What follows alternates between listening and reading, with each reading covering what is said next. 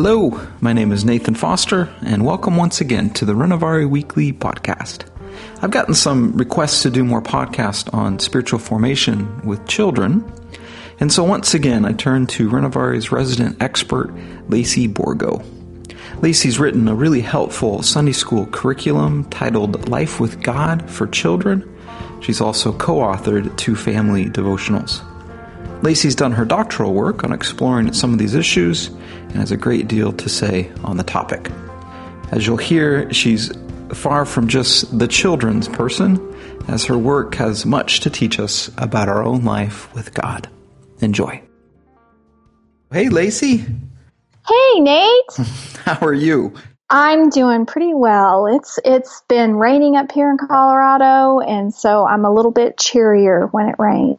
It's like gold in Colorado, isn't it? Rain. It, it is, especially at the high desert. It just gets so um, dry and hot, and the rain is just it's just feeding my soul as well as my garden. Florida, we view rain quite a bit different than uh, Colorado. I would imagine you do. hey, we get to talk about how our image is formed. Our image about God is formed. Yes. Yes, we do. It's quite a process in terms of what makes up our image of God and how that's formed when we're children. Uh, research has been around, but um, I'm just kind of, after my dissertation, getting a hold of it, that um, our image of God is formed primarily by the dominant parent in our home. Hmm. Um, and when we are so young, we used to think that it was gender based, that okay. um, whether it was mother or father, but the new research coming out is telling us that it's not, and it's kind of shifting all the time based on whichever parent is kind of, um, I like to use the Texas phrase, the tall hog in the trough. so. The tall hog in the trough. Okay, when you say dominant parent, though, what does that exactly mean? Uh, the new brain science, um, neurology that's coming out, we're understanding um, how human beings are really born for connection. I mean, mm-hmm. we come into this world searching the faces around us for connection. Um, we come with this expectation uh, of a generous world, a world that will feed us and a world that will connect with us. And so, whichever parent is doing that mm-hmm. um, through infancy into toddlers and young child, um, whichever parent is doing the most of that is where our image of God is shaped. So it's not, is it the one that we're closest to or the one that seems to be most powerful? Um, it, it, it kind of depends on what stage of uh, what stage our development is in. Um, mm-hmm. So, um, and how we perceive the power. So when we're young and we're really um, looking for that connection, the person who's meeting our most basic needs of touch, and sustenance is the one who's most dominant to us. Mm-hmm, mm-hmm. And then as we get older and we need um, someone to, um, you know, protect us, we start to understand the outside world is a little bit different and maybe scary. Then that person becomes the dominant parent. So it kind of shifts, shifts mm. as we as we grow. And um, and of course, of course, the Holy Spirit is reaching towards us in so many different ways, and uh, and we are formed by that reaching. Um, we are formed um, through goodness, any experience of goodness that we have, any experience of beauty.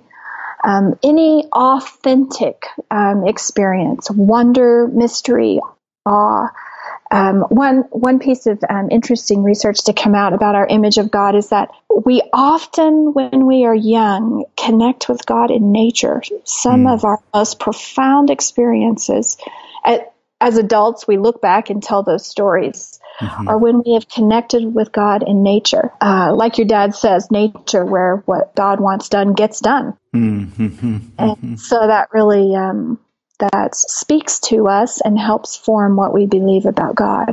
Yeah, yeah. You've done. I think I remember hearing from you. You did interviews where you interviewed children and asked them, or adults, and asked them about when they first encountered God. Yeah, yes, and I, have done interviews both with children and adults in that realm, and uh, and uh, others have done extensive research into asking adults um, about their uh, first experiences of God. And uh, more than half of those happened in nature. Hmm. And um, what's interesting is those experiences that stuck with people um, into their adulthood and those experiences that helped um, continue to foster a deepening relationship with God into adulthood had three things in common. Okay. Uh, one is that there was someone of significance, so a significant adult, who heard the story. Hmm. So a significant adult who the child decided to tell about this experience of God that they had. Um, and, and then this significant adult not only heard, but they acknowledged the experience. So mm. I hear that this has happened to you and, and gave it um, honor and validity by mm. acknowledging it. And then third, the third thing that uh, was done to sort of give them this, um, uh, to solidify this in their um, synapses firing in the brain was to encourage, to say, yes, I mm. guess you mm. really did have an experience of God. You might want to keep listening. Mm. You might do it again. Mm-hmm. You mm-hmm. might do it again. And uh, they carried these experiences with them, and it shaped um, what they believed about God and their relationship into adulthood. Mm-hmm. Well, this is interesting that somehow we help encourage well, this probably fits for adults as well, but just kind of our acknowledging and our encouragement then potentially leads people to continue to pursue God. Is that accurate? Yeah. Yeah, yeah, that's absolutely accurate. And I mean, it kind of circles us back around to, um, you know, that these, um, our image of God that's composed of a, a, conglomerate of things, you know, from things that we learn in Sunday school, from popular culture, God mm-hmm. save the Queen. Um, God bless America, huh? that kind of stuff. Exactly right. Help us. Uh, two, um, our dominant parent. And I don't know about you, but being um, at least part of the time the dominant parent in my children's life, that leaves me quaking in my boots and maybe a little nauseous. well, I was thinking that that research is terrifying on two levels. One, in terms of, you know, not everybody had really positive dominant parents in their life. But, but then also as, as parents, you know, being a, a significant role in how that potentially can do great good or great damage for kids throughout their whole life. Yeah, absolutely. Absolutely. I think um, from the adult aspect, um, uh, it's important that we kind of we step back and um, uh, take stock of what we believe about God, mm-hmm. and we reflect on um, uh, the ways that our parent reflected the image of God. That's um, that's in line with, you know, um, the picture of love in 1 Corinthians 13. Hmm. That's in line with um, the fruits of the Spirit found in Galatians 5, 22. Mm-hmm. Um, and so we kind of, we begin to parse out, what do I believe about God that my parent reflected well? And what do I believe about God that oh yeah, here is something that maybe is made in the image of my most dominant parent that is really not like God in any way. Mm-hmm. And I mean, that's the hard work of adulting, of adulting in the spiritual, in our spiritual lives. I love this um, saying from Trevor Hudson that we become like the God that we worship. Mm. Oh, interesting. And so we really um, need to take this to prayer um, and to some attention and um, a spiritual director if you have one. Mm. Oh, that's really helpful because if our view of God is kind of cranky or distant, judgmental, I mean, some of those negative things, that potentially we become like that. Is that the idea? That's it. That's it. That um, this whole image um, reflecting business that we are made in the image and likeness of God and we reflect that image. So whatever re- image we think we're seeing, we're reflecting and becoming like. Whereas, yeah, whereas grace and love, forgiveness. Oh, yeah, generosity. Mm-hmm. Um, right now, I have a, a group uh, direction with adolescents. Mm-hmm. Um, and the thing that we're talking about, that they're talking most about right now, is they're learning to govern their own kingdom, mm, right? Okay. Using Dallas's, you know, kingdom language, they're learning to govern their own, um, their girls' queendom. Mm-hmm. Uh, uh, and they'd like to, they're trying to sort out how they move that queendom outside of their parents, but keep it within the kingdom of God. Hmm. Yeah, so that parsing out our dominant parent and the character of God is important work.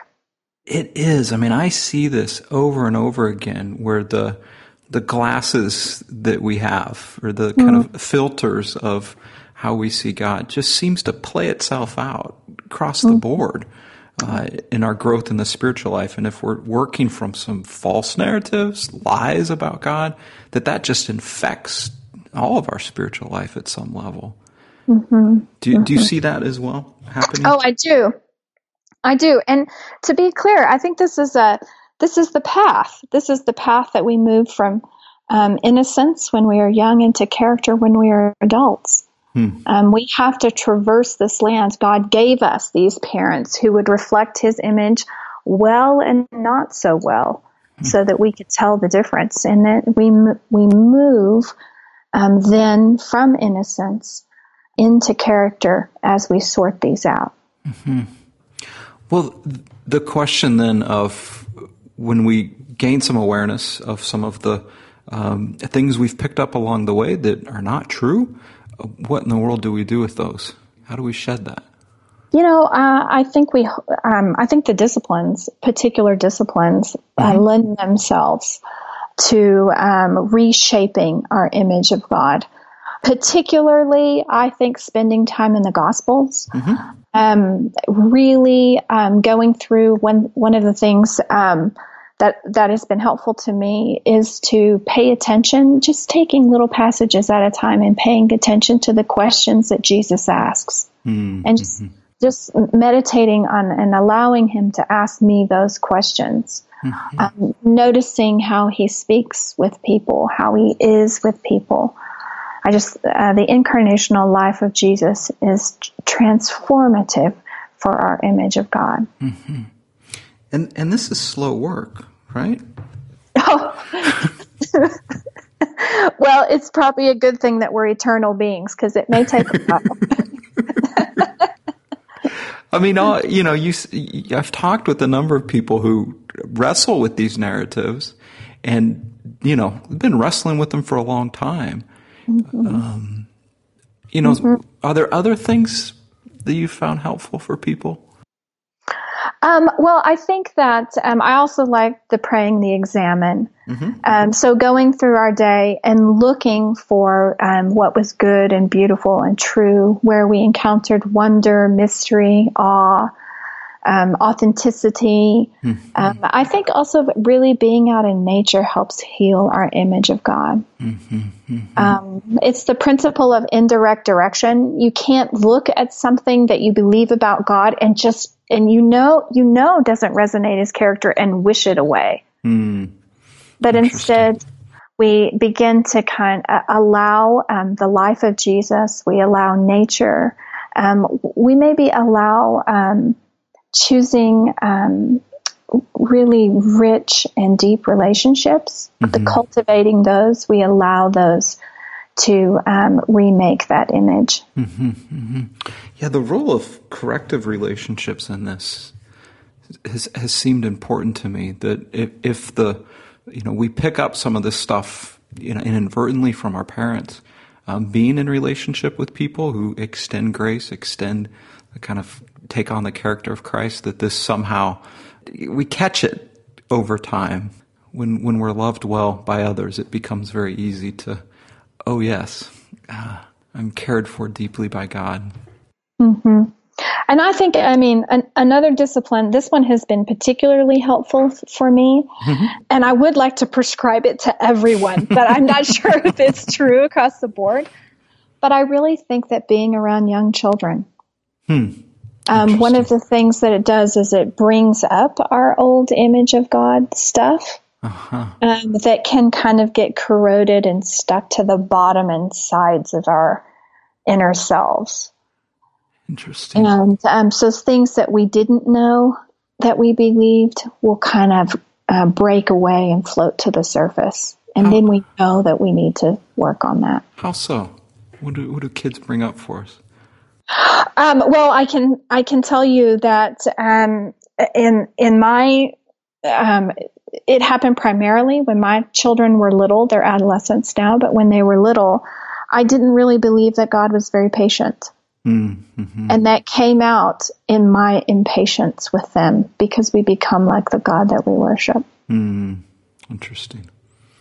And I would just notice myself. I, I don't think it took much noticing. It was pretty loud and. Mostly like walking around with your zipper down. Um, that kind of awful, embarrassing. That how impatient I was, just incredibly impatient. And I and I noticed in my prayer life um, the way that I addressed God, the things that I'd ask, the way, well, the way that I would ask, what I believed He would, He said in response, was all um, resonant of being impatient. How much of your own formation has come from your interaction with children? Oh well, um, a lot. Um, I that's funny to me uh, because I always say that, um, or I've heard, I've heard that um, we go into the field from which we need the most healing. Mm-hmm. mm-hmm, mm-hmm. So a lot. It, correct me if I'm wrong, hmm. but you seem to have an incredible respect for children as your teacher. Is this correct?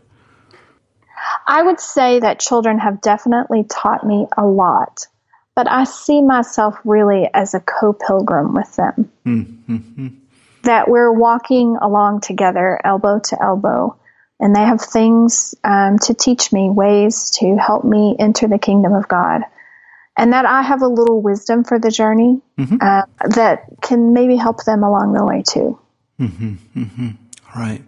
Well, your your research in terms of when kids have experiences uh, with God, and then these kind of three things that seem to be there in terms of reinforcing it. Um, mm-hmm. im- immediately, that brings to mind the importance for us of listening to kids' stories and asking mm-hmm. about their encounters with God. Mm-hmm. Um, yeah, that's definitely something that has been helpful as my children move into adolescence. When they tell me, like, "Mom, what?" what when I say, you know, what have I done that's been helpful? and I and I do ask the other question, what have I done that's not been helpful? And that one is a little harder. It's it's a little easier to hear, hear post glass of wine than pre glass of wine, but. um uh, when when I ask them and they do answer, um, what have I done that's been helpful? They do say that I've opened the space to hear their stories. So, um, and and um, and it's the same for the children that I work with at the homeless facility. Um, it's just opening the space to hear their stories, hear, acknowledge, and encourage. And the and the last element too that we can do as parents um, and um, grandparents um, in terms of helping shape the image of God into one that is loving. Um, and um, there's a little bit of research out about how children um, interpret love to um, that's being given to them. And there's again three. I don't, I don't understand the whole three thing. Maybe it's I don't know some harkening back to Southern Baptist three points of a sermon. But um, uh, there are three things that we can do that I think it harkens to the Trinity. Let's go. that. Oh, there we go. That's so much better. That's good. Good call. Uh, so there are three things that we can do to um, communicate love to children in a way that they hear it and they receive it. And the one, the first is uh, sustained eye contact. That when we offer children sustained eye contact, that they are receiving the message of value and honor, which is inherent in love. Mm-hmm. And in our, our day of cell phones, um, this is being reduced more and more and more. Mm-hmm. So I think if I could just offer a caution that we parents, and myself included, we need to be very careful about making sure that our children are receiving enough sustained eye contact from us. Hmm. Um, that that's that is directed uh, directly related to how much love they feel they're receiving. Uh, the second element is touch. Mm-hmm. Touch that our children receive touch, and I mean it can be um, it, it, means healthy and safe touch. Um, it can be a pat on the back. Um, my kids love to have their back scratched. So if we're sitting just watching something together, I'll scratch their back. And for reasons I can't really get my head around entirely, that's love. Mm-hmm. That's love. So even if we're having a, a heated discussion about something, if my child will allow me, I'll just put my hand on their arm. Mm-hmm say, can I just touch? And I, I do often ask, can I just put my hand right here? Mm-hmm. And we just hold hands here for a second. so we have that sustained eye contact. We have touch. And then the last ties into hearing um, about their experience of God, which is just listening. And I would just say that we err, we need to err um, on the side of too much listening.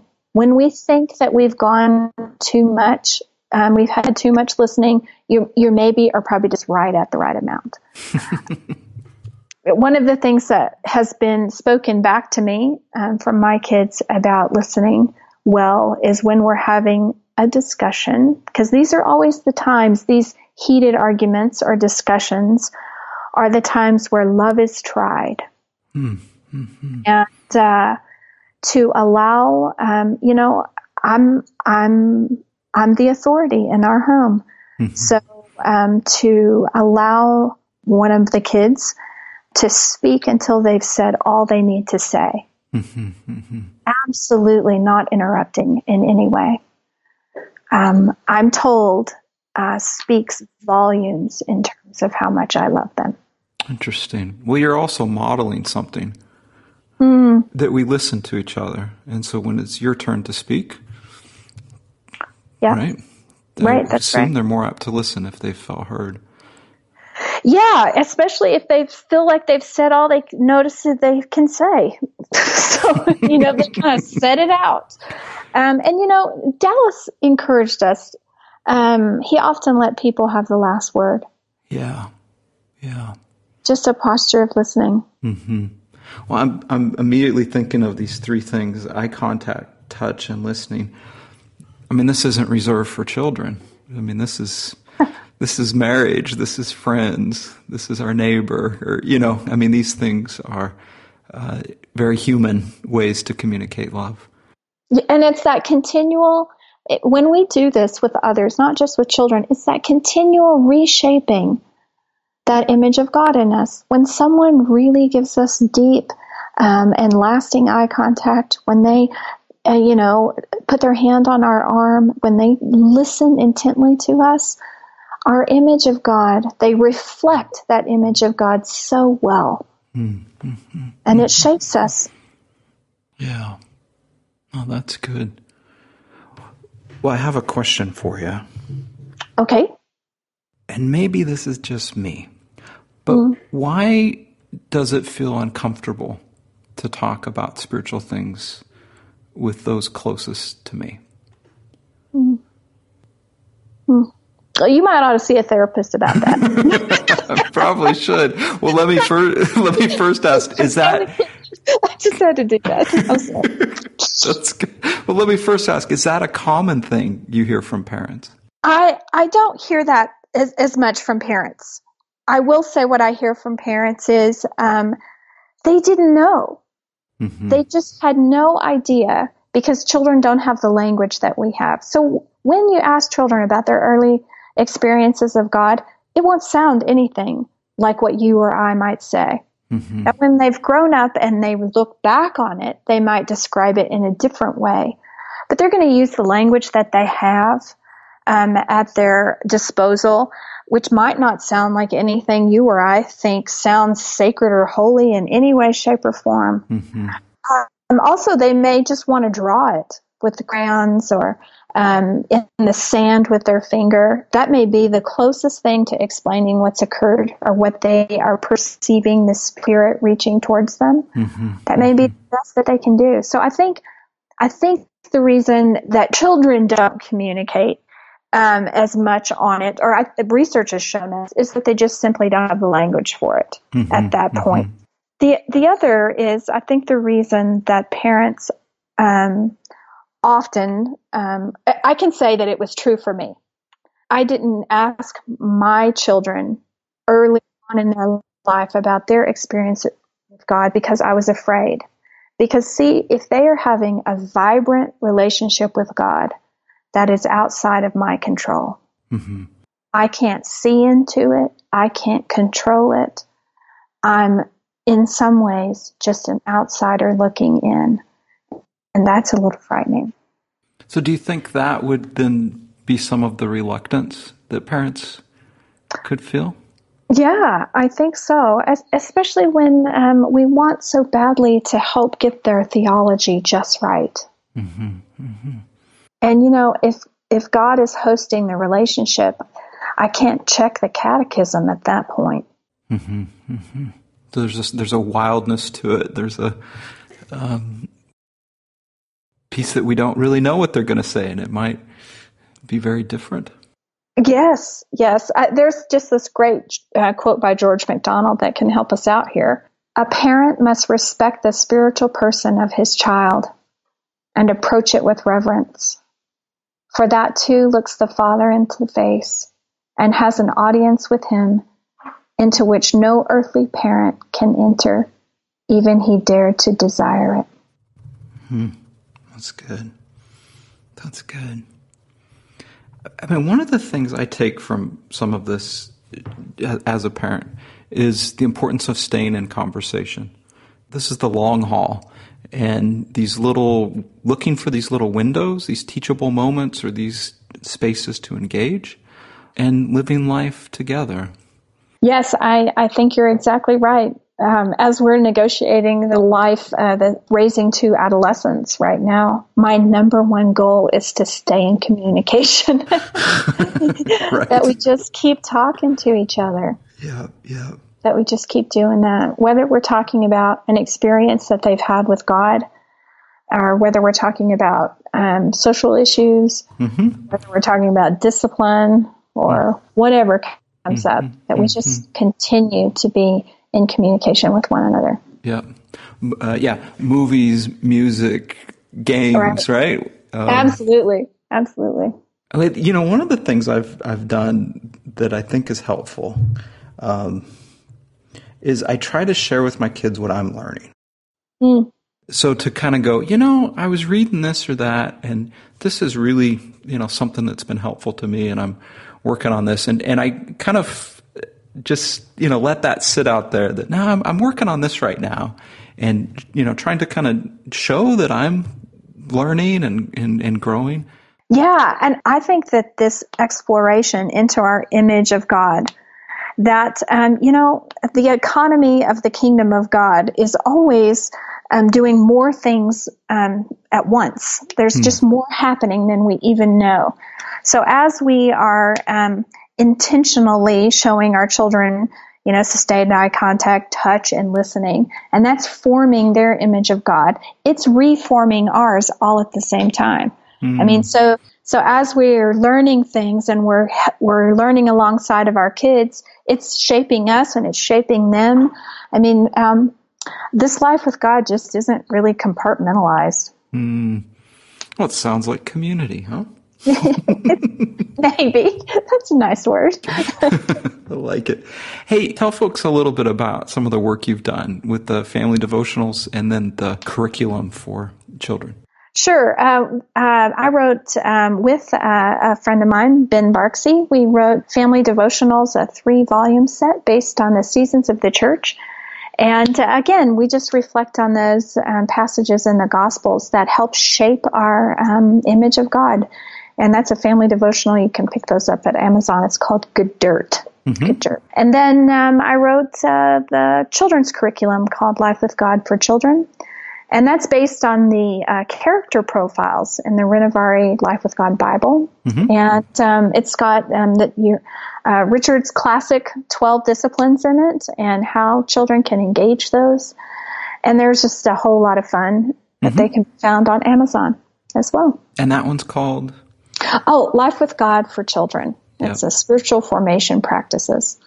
Love it. Uh, and and you you set these up so that there's they can be reused for Sunday school classes and such. Yeah, you know, um, I hear this a lot from children's pastors. Like Sunday school is hit and miss. We, you know, because of, um, you know, a lot of soccer games are played on Sunday now and sports, and so we don't get the kids, you know, every single Sunday like we used to.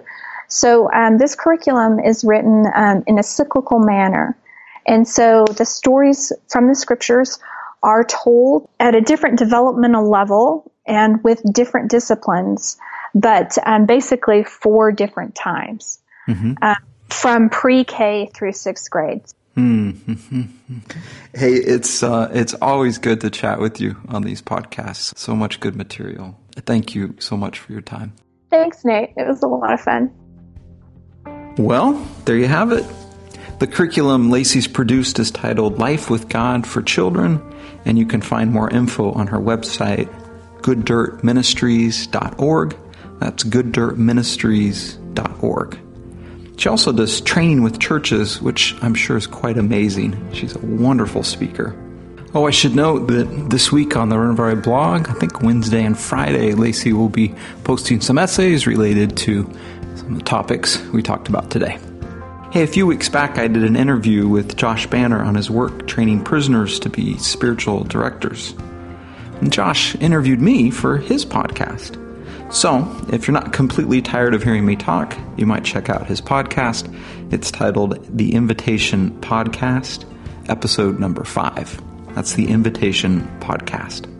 And one more thing I'd like to share with you I've been working on a writer's retreat in Oregon this is something I'm doing with my dad and a host of other great authors. And this is to celebrate a writer's cabin we've built in his honor. I suspect this will sell out soon. It's a small event. You might want to check it out. The info's on the Renovaré website under events. Hey, thanks so much for listening and have a great week.